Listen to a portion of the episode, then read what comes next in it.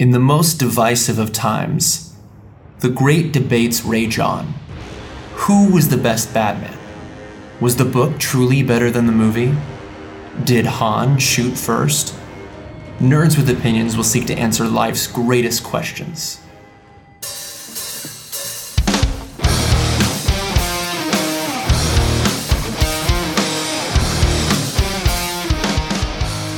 Hello there, fellow nerds. You are listening to Nerds with Opinions, episode number 96. As always, I'm your host, Matt Holben.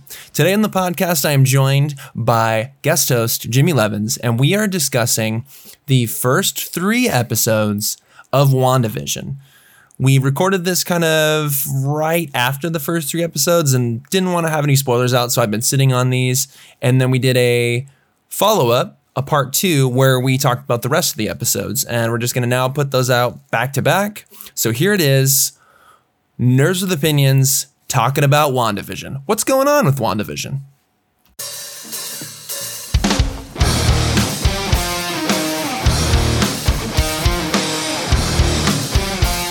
We are back. I am joined by guest host Jimmy Leavens. How you doing, my friend? I'm doing great. Uh, pretty slow day at work. Uh, it's been raining all day since we're only doing outdoor service, but I'm back home in the comfort and warmth of my bedroom with a nice uh, porter from Bricktown Brewery here in the area. All right. And I'm here doing a podcast, so it's going to be a good evening. So we are discussing the first three episodes of WandaVision. We kind of discussed that it would it's such a interesting and unique show that it might be fun to kind of assess the early parts of the season and then reconvene towards the end um, you know when we kind of see how things have, sh- have have shook out. Because i think um, more so than i think most of the mcu properties in recent years this is really kind of fresh and interesting and I, I, I think everybody's still guessing as it's going along it, it's it's very um, mysterious and they're playing their cards very close to the chest uh, in terms of like the marketing and everything Mm-hmm. um, so that was kind of why we decided to take this approach and rather than uh, do something beforehand which i we wouldn't have had much to talk about because like i said the the trailers I think you got an idea for it, but as I'm watching, it, I'm like, oh boy, like we didn't know any anything of really. Um, and you know, I think this was a fun way to kind of discuss it because it is really, really interesting prior to then doing like a review of it. Mm-hmm. So just initial thoughts. Let's let's just talk about that first. You know, n- initial thoughts when you first started watching it. Now that you're three episodes deep, what what's what's your take on it thus far? Well, I'd arguably say that it is, without a doubt, one of the weirdest things Marvel has probably created. Because the previous uh, holder of that title probably would have been Guardians of the Galaxy, the first movie. That was definitely the one that played against people's expectation of what a Marvel movie or a Marvel, like what Disney and Marvel is like doing. Uh, so, I would, I, I, mm, I would argue that Doctor Strange takes that takes that title from Guardians of the Galaxy once it comes out. It's yeah, way it, more weird, dude. Like I've I've watched all of those movies fairly recently. It's way more weird and out there. Mm-hmm. It's like uh it's strange and also like Guardians of the Galaxy, it really plays up our relation toward nostalgia as well. Uh, in this way, a completely different take uh, which is kind of fun to watch because I'm definitely an offspring of someone brought up in like old media. Because being relatively brought up by conservative Catholic parents, we didn't have a whole lot of access to cable because it was too inappropriate to let our son watch Friends and The Simpsons and like Frasier and Family Guy. So let's bring him up on Bonanza, I Dream of Jeannie, uh, like um, oh Beverly Hillbillies and like Brady Bunch and all that more tame, wholesome stuff that I definitely got a nice little lots of audience winks for me. I, I felt aimed at. I totally like would really much. I really enjoyed first three episodes.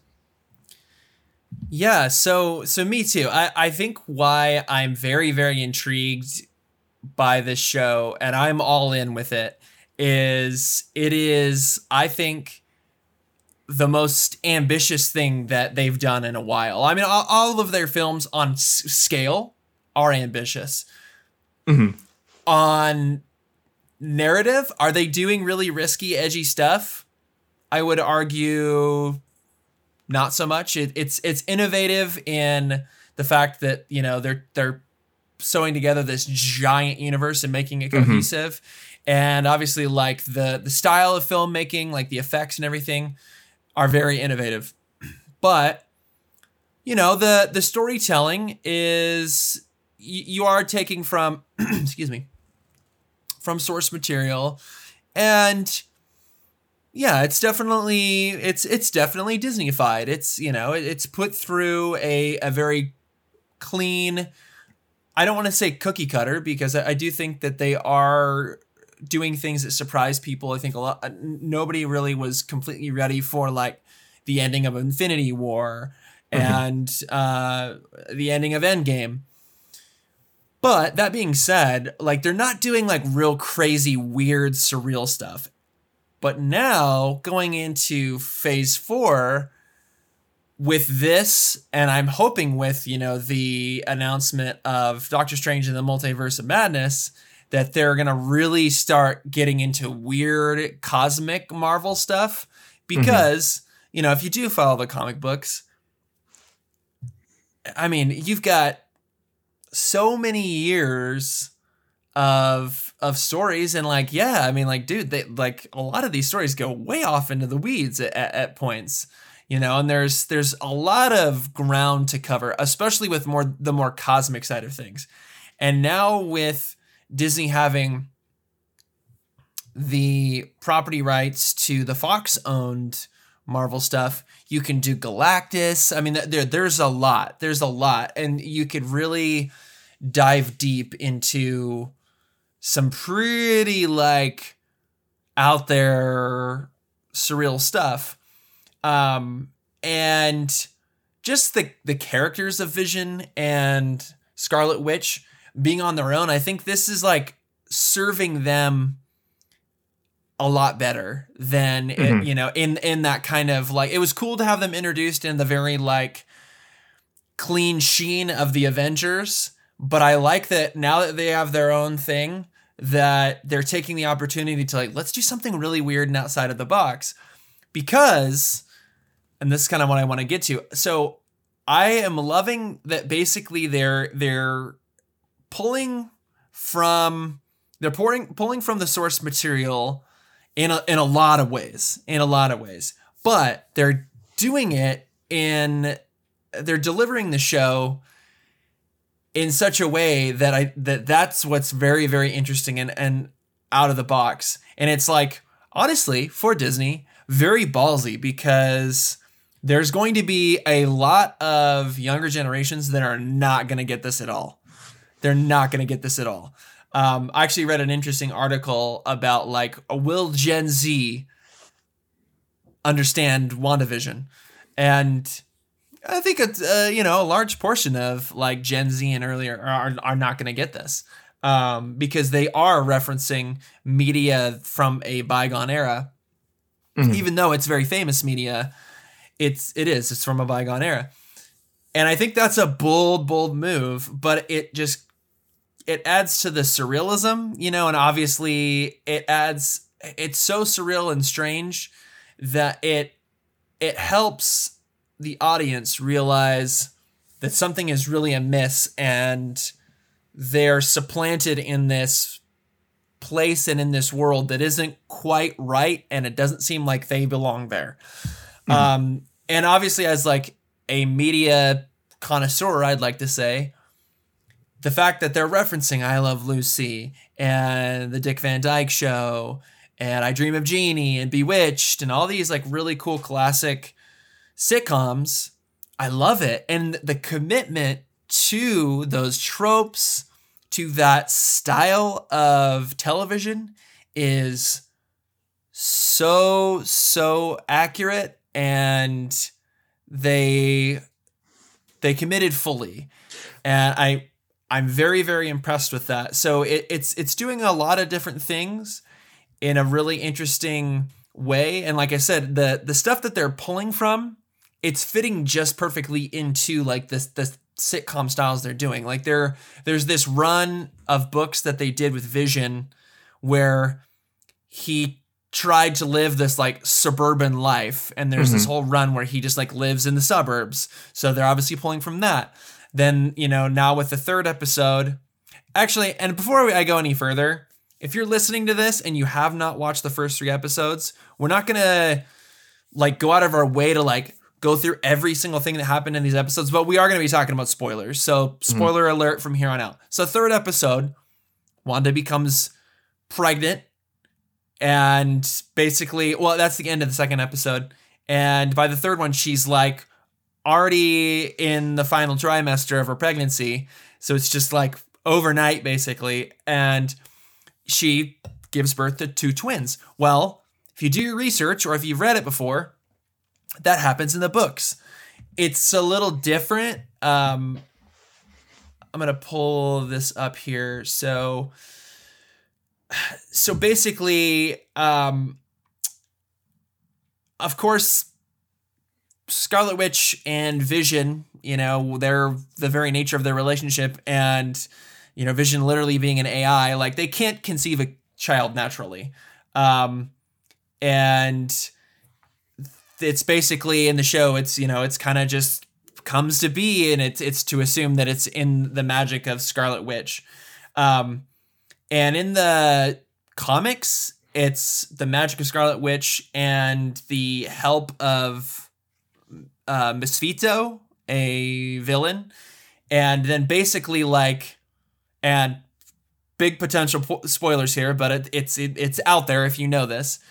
This might may end up happening in the show, since literally these children are like the products of imagination and magic. Like they're no, they're not like exactly real. They eventually like die and or and and vanish because they they're not physical beings. And in doing so, Wanda has a mental break and then the House of M storyline comes to pass. And if you're not familiar with that, great run basically because of the twins dying, Wanda she loses it and she's so powerful that I think it's Manhattan. I, I think all of Manhattan. I, I uh, or maybe it's the entire world, but I know like most of it takes place in Manhattan. All turns into mutants um, because of her powers, and so then like you've got these like kind of sidebar characters in the Marvel universe, like Aunt May and you know Mary Jane um, from Spider Man, like they suddenly have mutant powers and they like have like spider powers and everything. And so it's it was kind of like on the scale of Spider Verse before Spider Verse, and you know obviously like it's it's more isolated in terms of universes, but you have this this thing where you have all these characters that suddenly have these powers. Um, and I don't know if they're fully gonna go there with this show, but the twins do have significance and aren't just like pulled out of the MCU MCU writers' butts. Mm-hmm. Um, and for those of you that are listening to this and you're not familiar with the comics, and you're going, "Oh no, those twins." Well, in the comics, they do actually come back, and um, I can't remember. I've got it up here. I can't remember their character names. Uh, so, because they, so it's Billy and Tommy, but then they have like, like superhero names. Uh, where the heck? I had this up here. Um, gosh darn it. Oh yeah, here it is. Um, because I couldn't remember this. So, Wiccan and Speed is who they become mm. in the like they kind of become superheroes themselves. So there is like there's a lot of speculation online that like are they gonna set up for Young Avengers because of course now it's been announced that um that they're doing the Hawkeye show and that could in- introduce um you know a potential member of Young Avengers there. So there's some precedents. It could happen. Mm-hmm. Um, but because obviously they're very much expanding the universe. But yes, my my initial thoughts are that I I'm loving that they're pulling from the source material, but then presenting it in a really cool and interesting way that Mhm. obviously is like it's referential, but it it doesn't necessarily feel um it's referential, but it it doesn't necessarily feel completely derivative because you're you're borrowing from you know and referencing like this old television, but you're putting these characters that don't uh, they don't belong in there at all. So Mhm. it, to me, it feels very original and fresh. Oh no, I agree because like they're essentially I, am paraphrasing the quote, but the whole notion of like creativity and originality is like essentially every couple generations is the same story being uh, told again, but because the new audience, because of time passing, there's new context, there's new ways to reintroduce things, and kind of like what you said regarding like it's referencing old media, but you don't really need to know the old media to enjoy it.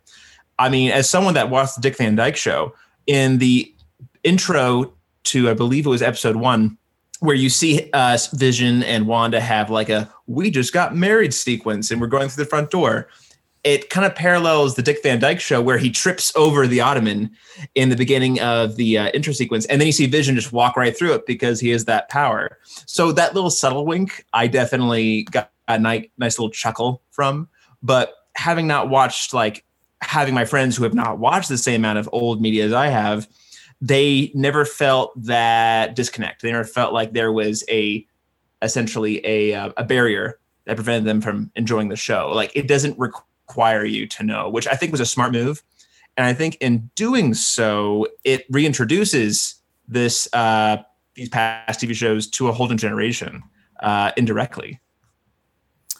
Yeah, I I uh, I agree, and I I think that I, I did see a very few like um uh amount of like people kind of talking online like oh that was kind of boring and but I think most people liked that it was kind of like comedic and there was you know something interesting. But the the other thing that I really loved about it is that they they go so hard into the you know doing that style of television and committing to the tropes committing to the to the aesthetic.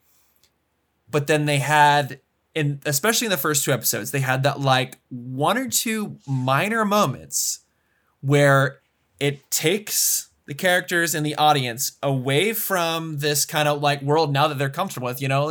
A few minutes in you're like oh cool yeah like I, i'm vibing with the i love lucy thing. I'm vibing with the bewitched thing.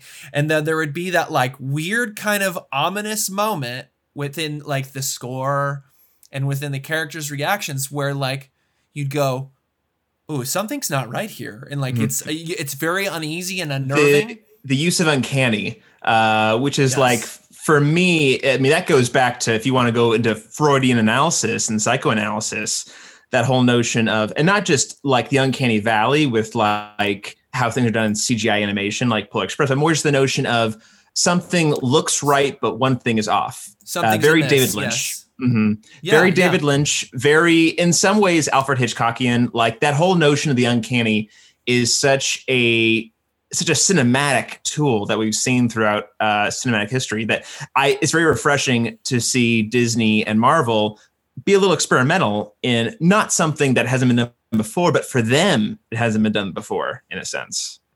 Yeah, and I think that's the other thing that why it feels a little edgy to me is because we're we're diving into a level a level of uh, you know kind of unnerving content at times and like and stuff that's uh, you know maybe a, a little uncomfortable to watch. Like that uh that scene where the boss is choking and it seems Mhm. like forever. It is the most uncomfortable scene. And it, you know what i mean? In the grand scheme of things like is that the most uncomfortable piece of television you've ever seen? Absolutely not. But in, in that moment when you just have it sandwiched with this kind of fun light airy comedic you know romantic sort of 1950s sitcom that Mhm. is really disturbing and Mhm. I I really enjoyed that because to me that does that seems like a bold move on on, on the part of Disney um, because I mean, to be honest, they could really phone this in and kind of do this like referential style where it's like, oh, it's fun, it's and, and lean way more into the comedy, and then just kind of have it be like, oh, something takes them out of like this, you know, weird, surreal experience they're in, and they have to like, you know, it's like a call to action and they're saving the date. To me, it's way more interesting that they're like in this petri dish and there's clearly something really, really amiss. There's some nefarious mm-hmm. forces going on and they're being observed and they don't know it. Mm-hmm. I, I, to me, that's way more interesting. Um, and speaking about who they're being observed by, we're kind of determining that it is an organization called SWORD. So mm-hmm. in the books, that is Sentient World Observation Response Department. They um they show in the show a pack of a deck of playing cards and the logo is different. It's a sentient weapon observation response department. So to me that seems like MCU. They they made a minor change, but that's sword and the if we're going off of what they do in the book, it's it's different. It's similar that like it's a you know kind of a a, a secret organization like like a shield, um, but they are like completely dealing with um, you know with highly powerful like magical or mutant sort of um, characters and Vision. Mm-hmm. So that makes sense to me. So there's again like you know doing a really good pull from from the books but expanding the universe i was reading somewhere that um because i like unlike you i'm i had to remind myself a lot of since I have not read most of the comic books, I had actually watched a lot of videos to get some of the context of Sword, uh, of uh, House of M. And the funniest thing that I came about was the way they were talking about the difference between Sword and Shield, and how like Sword is essentially, like you were saying, dealing with uh, essentially stuff that isn't out of the, the what's on Earth. It's almost also uh, interstellar. And I kept yes. thinking, oh my god, is, is Sword Space Force? Never, you never know. I know. Well, I thought that was so, a funny joke that, that they I, mentioned in this video essay. That I'm like, oh god. I'm glad that you brought up the cosmic thing because another uh, major, major, major, major theory here is that um, the where did I have it? Oh boy. Uh, hold on. I got it here son of a gun, which I got a couple articles pulled up. Oh, um, so the damn it, did I click on the wrong thing? I think I might have. Um, shoot, where was it? Um, oh, here it is. Could I just go down here? Um, no, that's not. Damn it. I had this pulled up. So the I'll come back to this. I'll come back to this. So okay, so there's a, also an, a, a, lot of interesting things. Like there's a lot of references to Hydra, like in the in the commercials, which I love that they're like they're doing commercials in these too. You know, committing to like this is a show, a show within a show. There's the uh, Hydros Hydra soak bath powder. Uh, I think the first episode, there's like a commercial for a watch. If you look really close, the Hydra logo is like kind of you know placed really small on the watch face, like a mm-hmm. like a Rolex logo or whatever. And it makes sense because if this is the 1950s, it's post World War II, so Hydra's still kind of in dormant in some weird way. Like it, I kind of liked that uh, illusion. Yeah, no, me too. I um it's yeah, it, it's it's it's subtle, but then it also makes you wonder, like, okay, what else is you know at play here? Mm-hmm. Who's really in control? Who's aware of who's in control? Like, who's basically stuck in this haze of this distorted reality? Like all these, all these kind of questions are in every episode. Maybe kind of question. Okay, who's who's in the know? Who's not in the know? Right. Definitely this is gonna drive me crazy. So I had this. Um, Okay, here it is. Okay, so ano- you mentioned kind of the more cosmic beings. So there's a lot of a lot of hubbub that the Carol the the, the character of Geraldine might actually be Maria Rambeau, the little girl from Captain Marvel.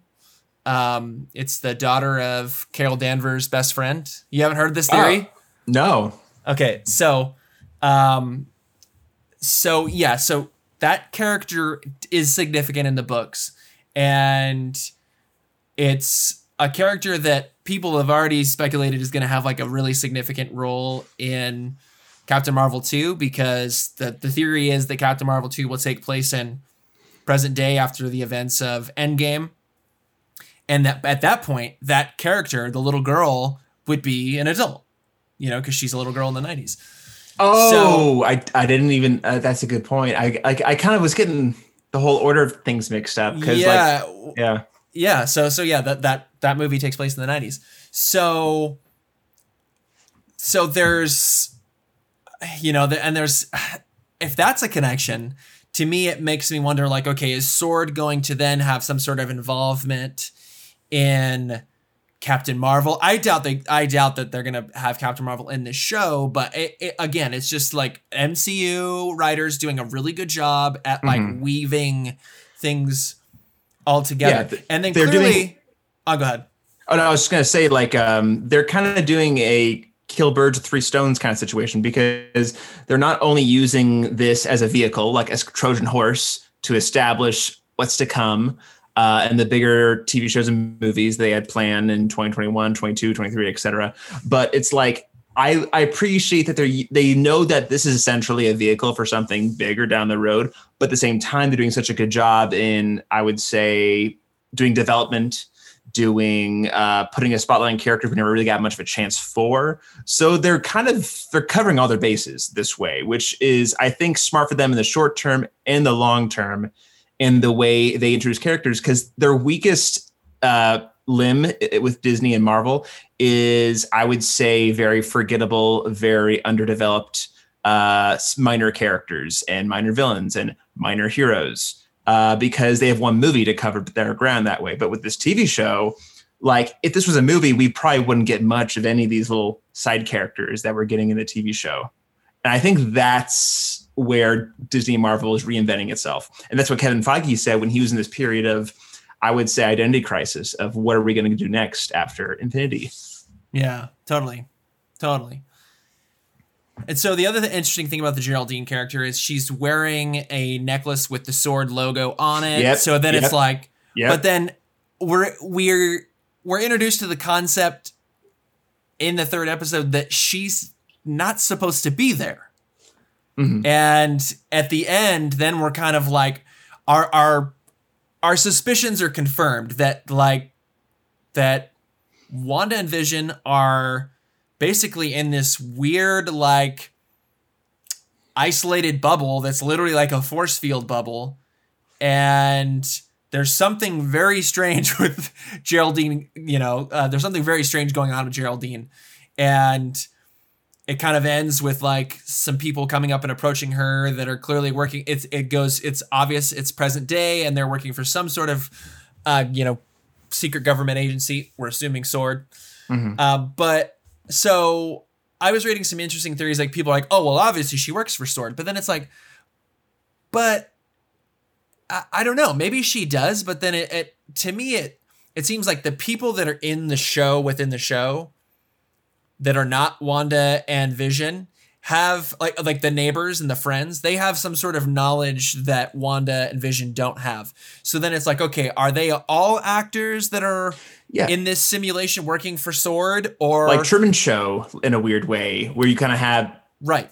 yeah, Yeah, and or, or are they unwilling participants of some other nefarious force and Sword is monitoring this whole thing, you know, like uh, because there is that scene um that I, thought was telling and it, I think there's going to be a payoff in the next episode according to the episode 4 trailer, but there's this scene where a, a voice comes on the radio um, in episode two, calling out to Wanda, like you know something about um, you know where are you, Wanda? Who's doing this to you? And so then it makes you wonder: is is Storm behind this kind of obviously like dark, evil, nefarious plan to kind of trap Vision and Wanda in this area, or are they trying to help?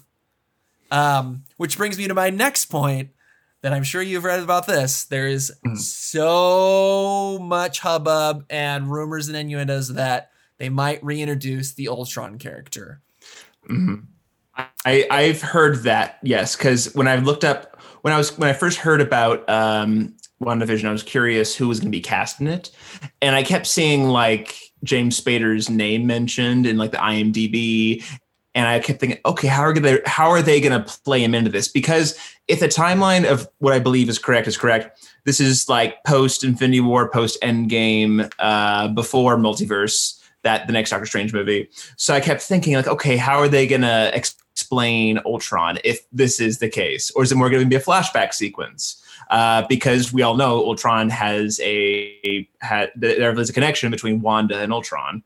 If we all have seen uh, like some of the past films where like uh, I believe was it I had to remind myself because I had not seen Age of Ultron or Infinity War uh, or Endgame since they were in theaters, so I had to like do a little recap of like some of the events that happened. Uh, well, and to piggyback off that, why they're you know like with with the whole adage of where there's smoke there's fire, I which I think like yeah that that this maybe could have some legs. This this theory. Mm-hmm. There in the first episode, she mentions Sokovia. You know, there, there are some mentions of like where she's from. And in the third episode, there is this pretty long scene um, with her talking about her brother, Pietro or Quicksilver. And you know, it's it's honestly like the most significant acknowledgement of that character since he passed away. Mm-hmm. Uh so, and obviously, like he he died because of Ultron, you know. Mm-hmm. Um, and so then it's like, okay, is is this to kind of is this to kind of remind her, you know, because it seemed like she was she was a little confused as to like what had happened to him and everything. Is this is this gonna like eventually like remind her of like what happened with Ultron? Or, you know, I've heard interesting theories like, is this a way to bring, you know, uh, Aaron Taylor Johnson's version of Quicksilver back into the fold?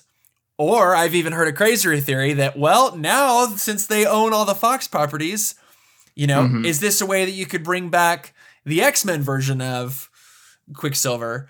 Yeah. And um, you know, I that that could be interesting too. Um, yeah, because if she does turn people into mutants, this is a way to introduce mutants into the MCU, uh, or at least in yes. the ones within the Fox Properties definition of X Men. Uh, like, I don't think that'll mean we'll get like the same caliber of people, but or even like characters. But we'll definitely ha- they have the rights now to work within what they essentially are are given because uh, the sky's the limit in in so many well, ways and then the and that's interesting that you bring that up because the way that they got around all this mm-hmm. when they first introduced Pietro and Wanda was they basically they made it that uh, Baron von Strucker basically uh, like gave them those powers, you know, by science. It was like a process very yeah, much artificially like a, made, yeah, b- like like a Captain America.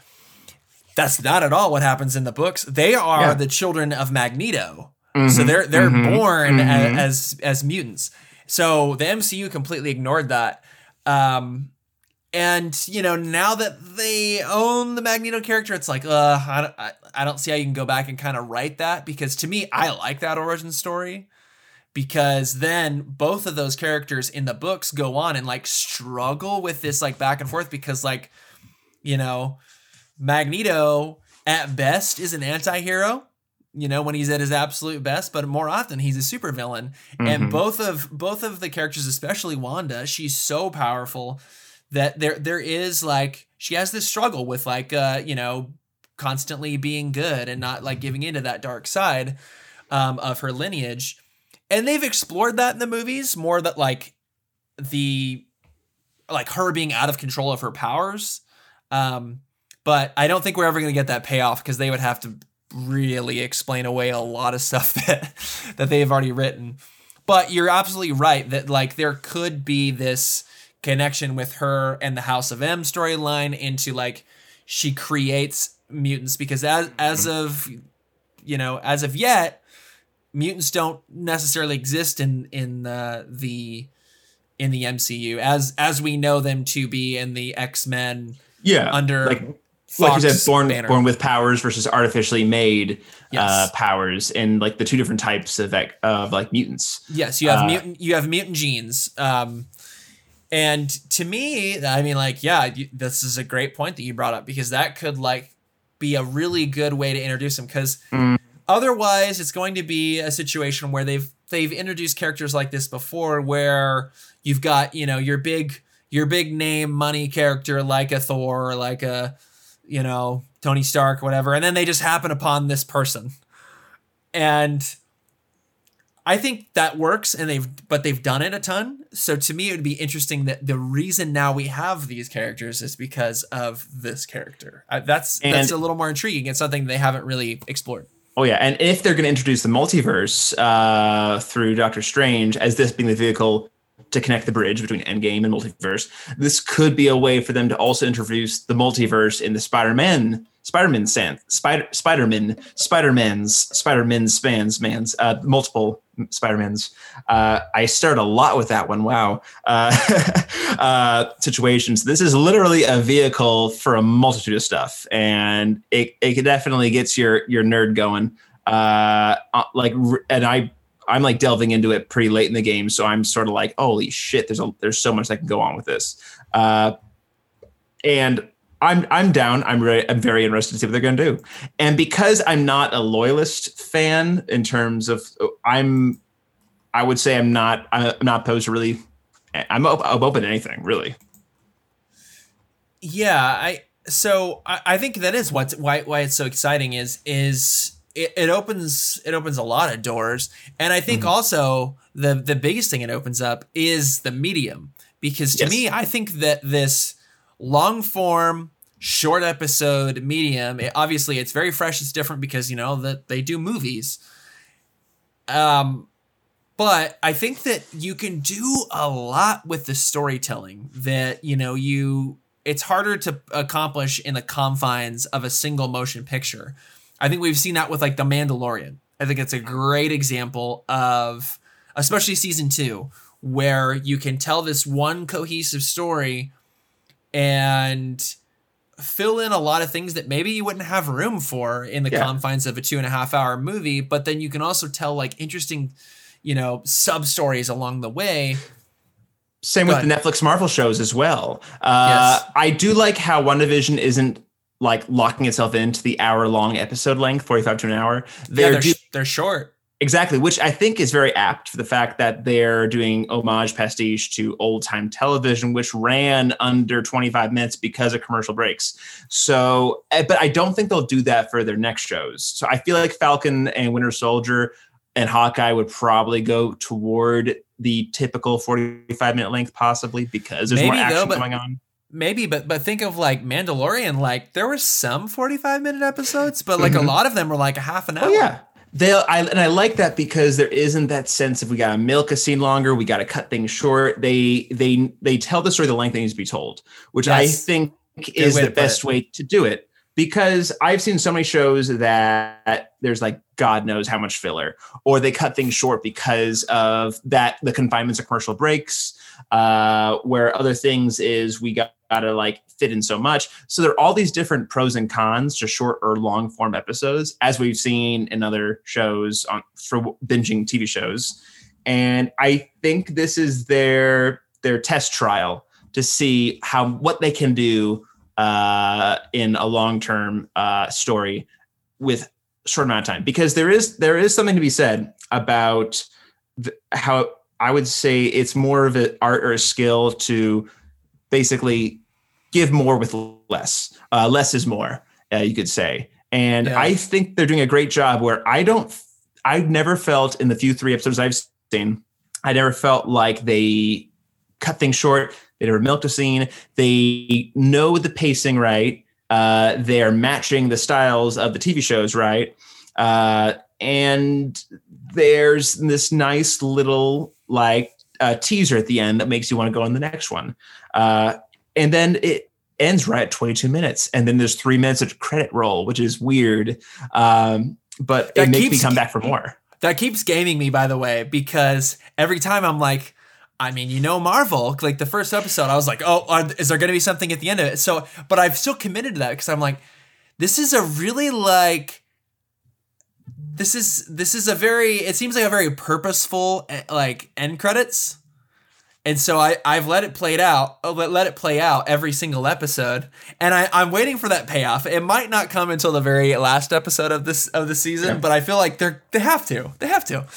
Um, so let's let's transition into talking about where we think this is gonna go. Obviously, I mean we did that a bit. We talked about a lot of um, you know, potential um, things that could happen and and theories and whatnot, but let's just kind of you know make some predictions and have like kind of a, a little bit of a, a comprehensive like this is where we think this is going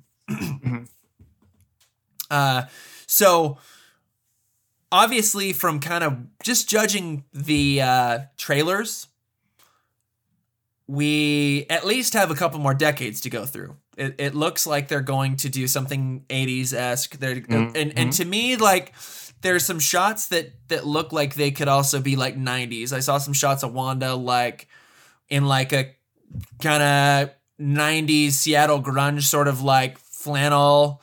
And so I'm thinking, okay, are we gonna get like a a uh, you know Roseanne style show maybe or like a Friends kind of what I'm know, hoping like for that what I'm really hoping for is this will be a, a, meta, meta, meta, meta reference. Is as we know, uh, Scarlet Witch is played by Elizabeth Olsen. And if they do reference, I know what you're gonna, shows, you're gonna say. They better fucking mention Full House. I want a full Olsen, Full House referential meta. I think that'd be just serendipitous. Like I doubt they'll actually bring back the Olsen twins to do like a cameo. That'd be way too weird for my taste personally. But I I just like that that major aggressive wink meta reference personally. That's what I'm hoping for. Right. So yeah, so I think they're gonna at least do those, but then I see that maybe this show is going to eventually leave the confines of a show within a show. Mm-hmm. Because obviously like they're they're they're kind of revealing a little more. And, and going back to the kind of what you were saying the very hitchcockian sort of thing where like there's something amiss there's something off something uncanny. But also very hitchcockian like as we're getting more you know further into the story every episode there there's a little bit more shown a little bit more shown. And then you know i think by the end of this series it like i said it's going to leave the confines of the show within a show because mm-hmm. Really the show within a show is is the kind of surreal I, I I guess kind of I, I don't know how to describe it. I obviously it's it's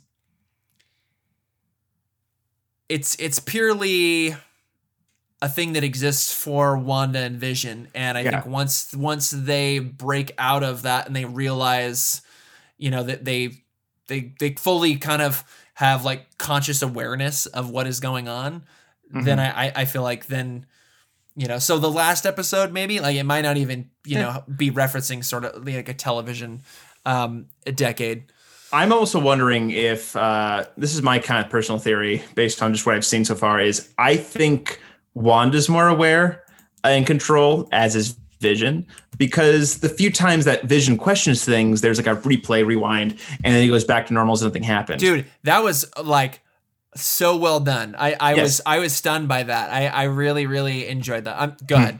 And then for the whole this is kind of just me kind of just adding a lot of just over analysis possibly but i kind of like the relationship between essentially wanda is essentially a foreign european character and a lot of people from other countries their intro to america is through old television.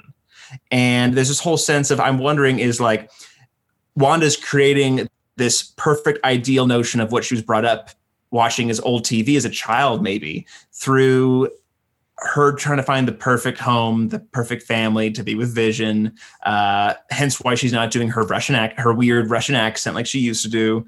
Uh, she's doing just a straight normal voice, which I like a lot personally because I was kind of bugged by that accent in their first intro of it in like Age of Ultron. It's just too distracting for me.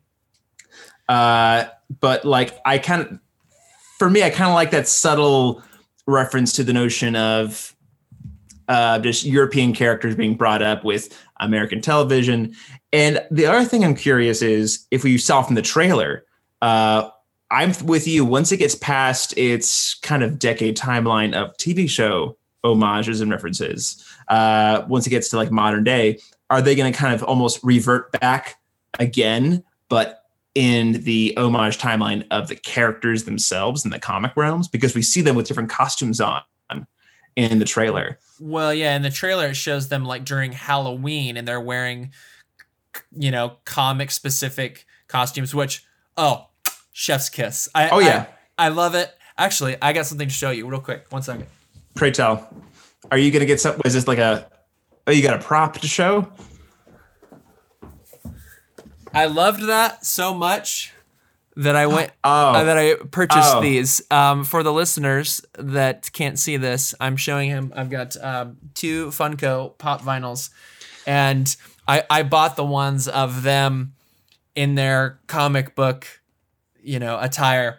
And because to me, Nice. I, even though that hasn't happened yet, I, I love that so much, and then it like it works on both levels. I've I've got a modern, uh, you know, MCU Vision and uh, Scarlet Witch, and then I, I feel like I've got a, a you know, Modern and comic- retro. a comic book version, and it you know, and they're they're like they have Halloween stuff, like little uh Halloween. It's hard to see, like uh, Oh, trick or treat bags. Oh Yeah. my god. and so and I love Halloween, so I'm like, oh, I have to have those. Um, I never And it- noticed the Halloween stuff then. I th- I like that a lot. That's funny. So uh yeah, so I I think like they're gonna do some very interesting things. And today, this is so interesting. This happened today, and we were scheduled to to do this episode. They put out um a a teaser trailer for tomorrow's episode. And oh, haven't seen that then. oh, I sent I'm it to you. I thought you watched it. I sent it to you on Oh, Instagram. Oh, I did see that one then. Sorry, I thought you meant Okay. like okay. I've, I've seen that. I've seen that. I was gonna say we. Yeah. I think we talked about it. Okay. Yeah. So, um, and not to spoil it for people that haven't uh, seen it yet, or if they're if you're choosing not to watch it at all, but clearly, I think we're going to like explore more into the world outside of the show within a show Mhm. from from what it appears. So I expect more of that, and I'm I'm gonna be honest. I I think that before it's all over, that there there is going to be some sort of major past MCU character connection. I don't know if it'll be Pietro. I don't know if it'll be Ultron, Captain Marvel, but th- there's going to be some sort of connection and and possibly a big big cameo. Um, I think there is like there there is decent, you know, decent uh, evidence that it could be Ultron, which I'm for. I thought that um, James Spader's uh, take on that character was really really cool. And Oh, yeah. it was very layered. He's basically playing a robot who's also channeling Tony Stark in a weird way too. There's this kind of a just a just so many like uh layers to it that didn't really have to Yeah. be there. But I would say that was probably my favorite part of Age of Ultron was the his performance for sure. Yeah. Yeah. So, eh, but what I'm really more curious about is where does the show go after this? Because clearly it's successful.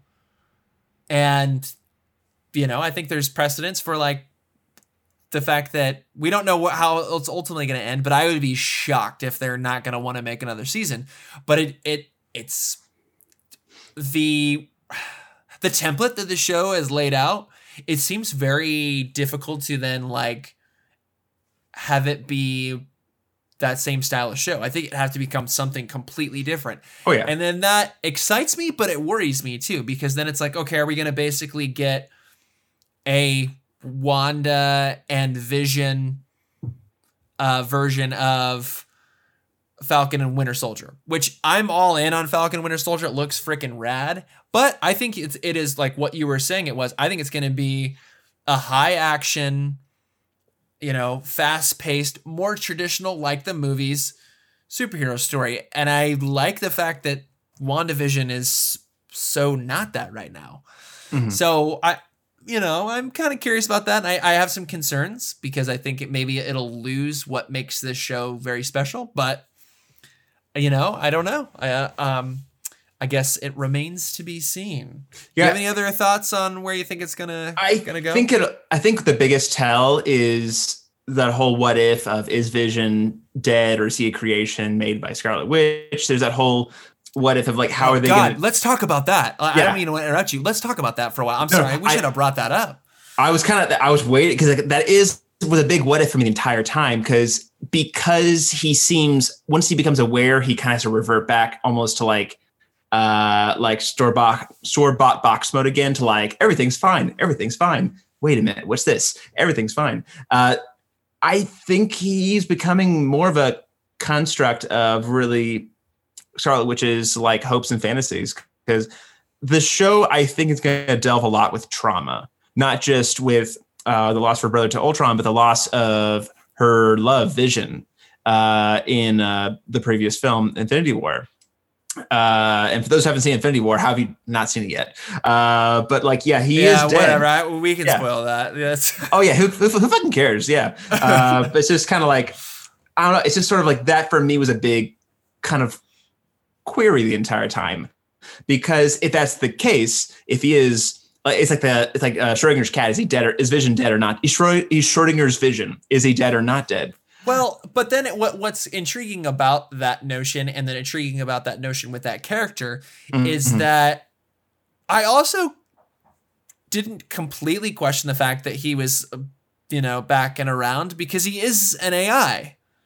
So like his being dead isn't like as say uh, you know uh, uh, quite the same as like a human being and and and like dead in the physical sense. So you know, you might be right. It might be completely just like her in a totally dissociative state.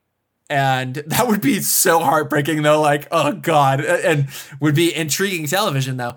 But it might be that.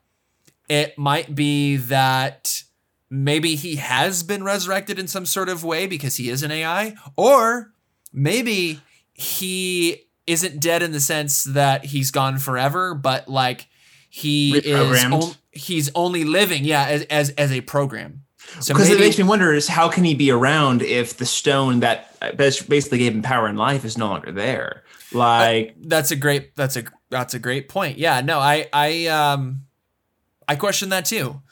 You know, but it's like okay, they maybe they can explain some sort of way that yeah he he exists like on a on a on a kind of like a compu- like a limbo computer computer program sort of sort of way. Um, because I but, think but, they're going to use if they're going to use the way they use time travel Endgame to explain how characters can come back. I think they're going to use that for the multiverse as to explain why characters can come back. Is my theory. Uh, well, they're going to have choose, they're going to have to now that Chris Evans yeah. was uh, was announced as you know Captain America, and it's to me obviously like they're not going to have him as old ass Captain America. There there's no. going to be some sort of you know, either a, a, different version of Captain America, which that's a, for another podcast. I have my theories. Um, or yeah, like there'll be a time travel thing and we're going to be getting Cap from, you know, before he was an old man. I hope that Witch and Vision uh, are just going to be sprinkled in the next shows to come, kind of like they would with the movies. You kind of see this wave of like almost gaining speed, gaining teams, because uh, I'm with you there. I think the the the confinements of the plot they went with, where oh we're recre- they're stuck in this realm that is like old television, that cannot live past uh, a season. I think uh, just no. because yeah, it would get very not. it would get very annoying very fast. It but when it done lose, right, it would lose that charm. Exactly, it'll get more annoying because there are a lot of shows that try to do that homage throwback to old media that get old fast. Like an example being that 70s show. It was great in the beginning, but then once it got to later seasons, you get kind of tired of that approach. And they tried doing the same thing with that 80s show, which didn't even last past a season because we kind of got tired of just the winky, cutesy references being the only thing holding ground Right, totally. which is why I loved the meta casting of Debra Jo Rupp as Mrs. Hart, who we all know as the mom from that 70s show. Yeah. Uh, so that I mean, I, I was obsessed with that 70s show. I had like I don't have the DVDs anymore, but I had the whole series on DVD. Uh, it was like one of my, for a while my favorite show, and so I've always been a fan of throwbacky nostalgia for that same uh, uh, like reason. But at the same time, I'm also aware of its limits, and this is kind of for me, I would say, in the same kind of spiritual vein, in some sense. Totally. So you, you mentioned something interesting that you're you're hoping that they're kind of just sprinkled in in future shows. Yeah. So are you thinking that this is like a one-off season? I think so. Uh, in terms of like not for the characters, but I think uh, they. Well, I just it could possibly be a season two, but I just don't know what. I have no idea what approach they're going to do uh, in terms of because I know, of course, there are other stories. The two of them are together in the comics. Uh, there is material. I just don't know if they're going to make it their own thing or weave it into another show basically what I think is the characters will still linger unless the writers, the actor decides to no longer be involved and write them out, uh, like they did with some of the other characters. Uh, I think that if they were to do another like sequel season two to WandaVision, I guess what I mean is they won't continue the throwback element. No. They'll probably yeah. So I feel like they won't be the main focus, but they'll be at least the main characters. Uh, like in other seasons, kind of like we saw in Civil War, like we saw in Infinity War and Endgame, where essentially everyone kind of has a shared screen time. Right. That could be. Yeah. I mean, you would definitely have to introduce some other big time players though, in Mhm. terms of characters. But Oh yeah, it's certainly it's certainly possible for sure. I um so I'm with you. I think that you know we kind of talked about like that this could be a good you know jumping off point to introduce mutants in in uh, the, the MCU. I'm hoping that this show is like if it's not mutants, I'm just hoping that this show is like a a jumping off point for phase 4 that is like really significant and is taking things in a drastically different place. And I think thus far it, it has been, but I, I'm hoping that that's kind of the end point will be that because as much as I have loved phases one through three, I think it's time that we, you know, kind of start hitching the MCU on some significant characters, but Mhm. you know, the characters that aren't Tony Stark and Thor and, and Captain America, which is why I was very I was very not to get back to this again, but I was very, very surprised that they brought Chris Evans back. And it makes you wonder if it's gonna be just a one off thing. Um I wouldn't be surprised. I feel like uh, I don't want to say that those actors are almost stuck in this limbo of we can only do like big blockbuster movies with big paycheck, but I think just because of the inherentness of that genre, uh, like we saw in most comic movies or most huge franchises, there's always going to be something. It's like what they said in Godfather Part Three. I thought I was out, but then they pulled me back in. Yeah, Like you're kind yeah. of Disney and Marvel will have their clutches in them forever, uh, in some way. Well, and I mean, you know, like I think in, in a in a minor capacity, that's Yeah. okay. But at, at a certain point, you know, like obviously, like there's they're doing another Thor movie, and I, and I love that stuff. But Mhm. I, I'm excited by the fact that these, you know, characters that are a little lesser known, not quite as familiar, that there already hasn't been a ton of movies or whatever, you know, uh, about that there might be a good jumping off point for for those characters. So that that that interests me and it it, it excites me because um, as much as like I think of like you know like a DC property, I love Batman. Batman is my favorite superhero. I will watch every goddamn Batman movie they put out. However, that being said, I I would be fine if you know if they took a little time off from the Batman movies and you know focused on some other side characters and and they're kind of doing that in a really slow way and then the and Marvel has been too. And so I, I think that's the thing that kind of excites me is because like yeah you know as much as like I'm really pumped about Robert Pattinson's Batman.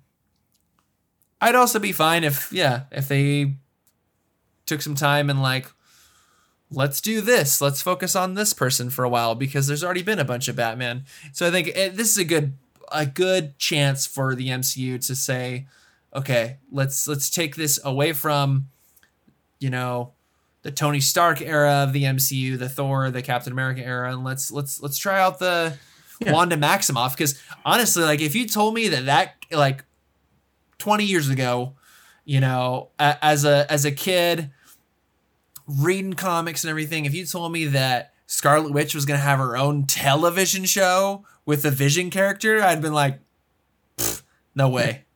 I'm glad they did though. Uh, like I think like for most people, we felt like these are the two characters that I would say didn't really get much time. They are more I don't want to say they weren't really necessarily Betty Sue characters, but they were basically they didn't really have the same agency as other lead character. They were more there to facilitate or help the uh, like the I would say like the bigger characters. And now they're they, getting more development. Yes. They absolutely played very, very significant roles. After a time though, it took them a while to get there. And now we're getting kind of more of the hangout uh, vibe of them, which I I would say I like a lot because I think Paul Bettany is I would say one of them, not necessarily the most underrated actor, but he was one of those actors that I would say was always under underutilized. And he works best when because he does have like this Jude Law, Peter O'Toole kind of suave, sexy British guy that can have the typical parts that you would see from someone of that like embodiment. But he works best when he has something off about him, where he's evil, where he's psychotic, where he's kind of quirky and weird. Like some of his best roles have been uh, like I like him a ton where he plays the nerdy guy in Master and Commander.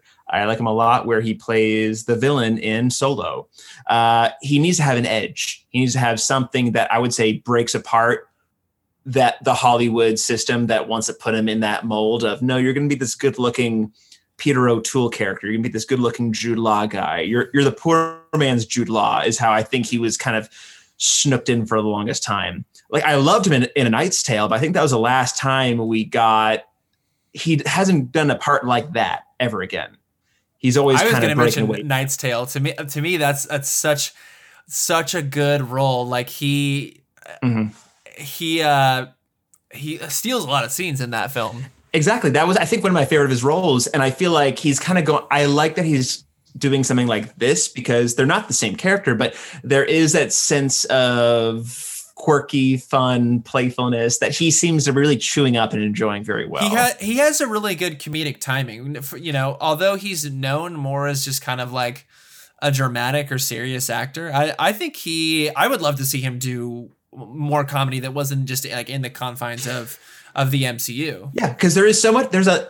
I would say if the Emmys take notice, I think they should nominate him uh, for Best Actor in a Comedy because there's so much layers to his performance, as is for Elizabeth Olsen, where they're playing their character uh, with also this layered element of like for Paul Bettany, he's playing Vision, who's an android trying to be a human at the same time, though, he's also acting like Dick Van Dyke and any other character he's kind of tossed in with a decade of.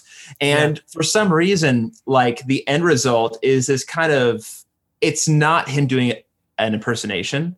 It's essentially him trying to embody and like I would say play a character who's in these circumstances where but the one thing that kept coming to mind when I'm seeing Paul Bettany who's kind of has this little, not necessarily Cockney twang, but kind of like a, a quirky British person twang, um, like acting like Dick Van Dyke, is he kind of sounds like uh, a young Hugh Laurie. If you ever saw a bit of, a bit of Fry and Laurie, there, or uh, Black Adder, some of the early like Hugh Laurie comedy shows, where he's just sort of something talking like this. Oh my goodness, um, he just has a little lilt to it. But that's just something that I picked up on. That's more my personal observation. But my point being, kind of back to what I said, I, there's, I would say, a lot of more layers to their performances than what they could have done. Uh, even with like Elizabeth Olsen, she's playing the Lucy. She's playing the Dream of Jeannie. She's then playing like not necessarily the housewife and Brady Bunch, but like maybe Three's Company. Uh, it's kind of all like Yo. intertwined. So okay, so we t- I want to jump into that real quick. Mhm. So you and I were kind of talking like privately, like messaging back and forth on on the different um, things they are referencing, and obviously, Mhm. yeah, there's I Love Lucy, there's Bewitched, there's I Dream of Jeannie, there's Dick Van Dyke Show, there's Brady Bunch. I saw one that I was like, oh my god, that makes so much sense. Mork and Mindy. Oh, the I can totally see that because in a weird way, because Mork is basically a, a non-human pretending to be human, and that's what frickin' Vision is doing. He's yeah, acting. yeah, That's a good point. Yeah. Oh, yeah. wow. And I, I didn't, that didn't click for me, but I, uh, I was Mork like, and Mindy. oh, Another thing I saw was the Norman Lear comedies, like All in the Family, The Jeffersons, Good Times. Uh, just that whole kind of, uh, just that that fam- familial kind of comedy where the whole I can't remember. Did, I don't know if Norman Lear did Three's Company, but I thought All, in the Family, specifically with like just the way some of the side characters had their fashion. Part, there's like some more subtle production design costume choices that I really liked a lot sure. uh, like even and I liked the mix elements of that production design with the old TV and the comics because I found this out when I was watching a video of Easter eggs was when she's pouring the wine bottle, the wine bottle says in French, uh, I don't know what it was in French, but basically translates to the house of misery, house of M on the the wine bottle that they're pouring. If you zoom in on it, so there's like yes. so thought and effort put into the production design and costuming. I'm just like, and to quote you, chef's kiss, chef's kiss, chef's kiss. Yeah, yeah, a thousand percent. Well, I think this is a good point to um, to maybe stop and you know because I think we, we've we've really pretty much covered these first three episodes, and you know we can reconvene. I actually don't know how many episodes. Let's actually look that up. There- I don't know how many episodes there's going to be total, Ah, but man. I my mind is telling me eight or nine. That's my gut instinct. I want to say. let's have a look. Yeah. Because I would say I do like the week to week release uh, versus the drop all at once like Netflix used to do for the, their Marvel series. It's definitely making me remain interested for a longer period of time. Hmm, that doesn't say. Um,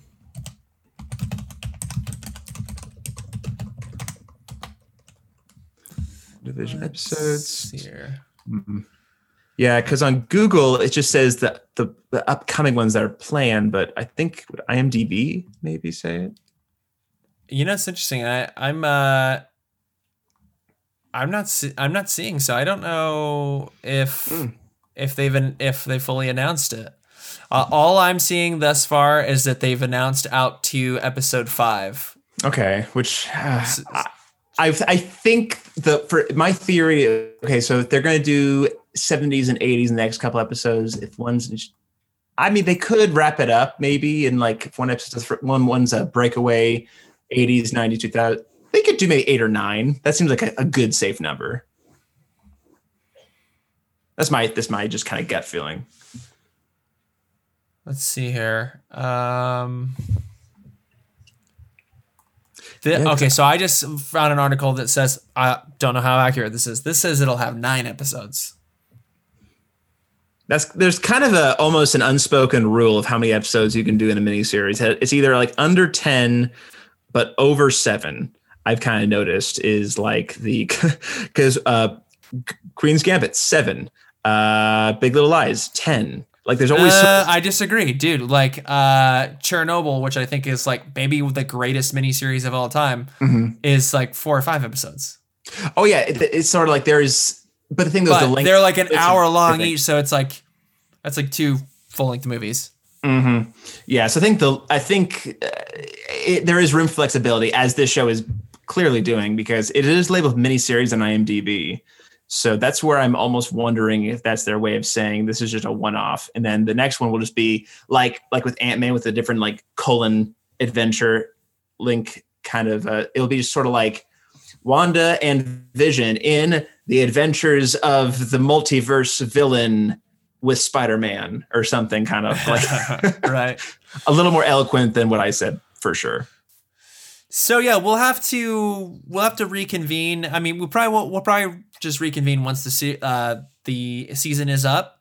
But you know, maybe we maybe we can maybe we can do one before the season finale and make some predictions. Um, we'll we'll see what we can do, but we'll definitely have some sort of follow up on this. It was it was fun to kind of you know assess where things are now that like we've got a little more a little more material to to, to work off of and kind of like be able to you know speculate and everything.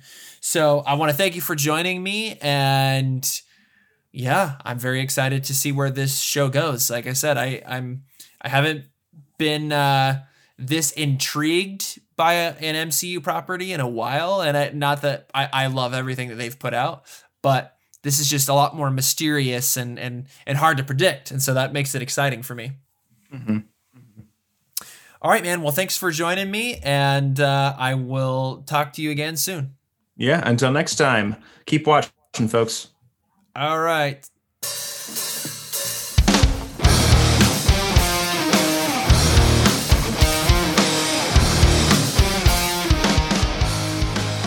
All right, that is the episode. Thanks so much for checking it out, and thanks to my guest host, Jimmy Leavens, for joining me and discussing what's going on with WandaVision. It's, you know, a cultural phenomenon. It took the world by storm, so we had to talk about it. And it was honestly one of the most interesting, fresh, and unique things that they've done with the MCU. So make sure you check out part two, though, which is going to be episode 96, where we basically discuss the rest of the episodes for the WandaVision season one, or maybe that was, you know, just the whole entire series. It was just a mini series. We're not sure yet, but we discussed the rest of that. And of course, if you haven't seen WandaVision or haven't finished it, make sure you do so.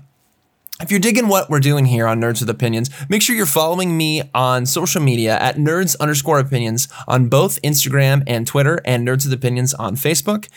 If you are on Apple Podcasts, rate and review this episode, rate and review the show as a whole. I think you can do that. And make sure that you are following me on both Apple Podcasts and Spotify. And if you feel so inclined, share this episode with your friends. As always, I'm your host, Matt Holman, and you have been listening to Nerds with Opinions.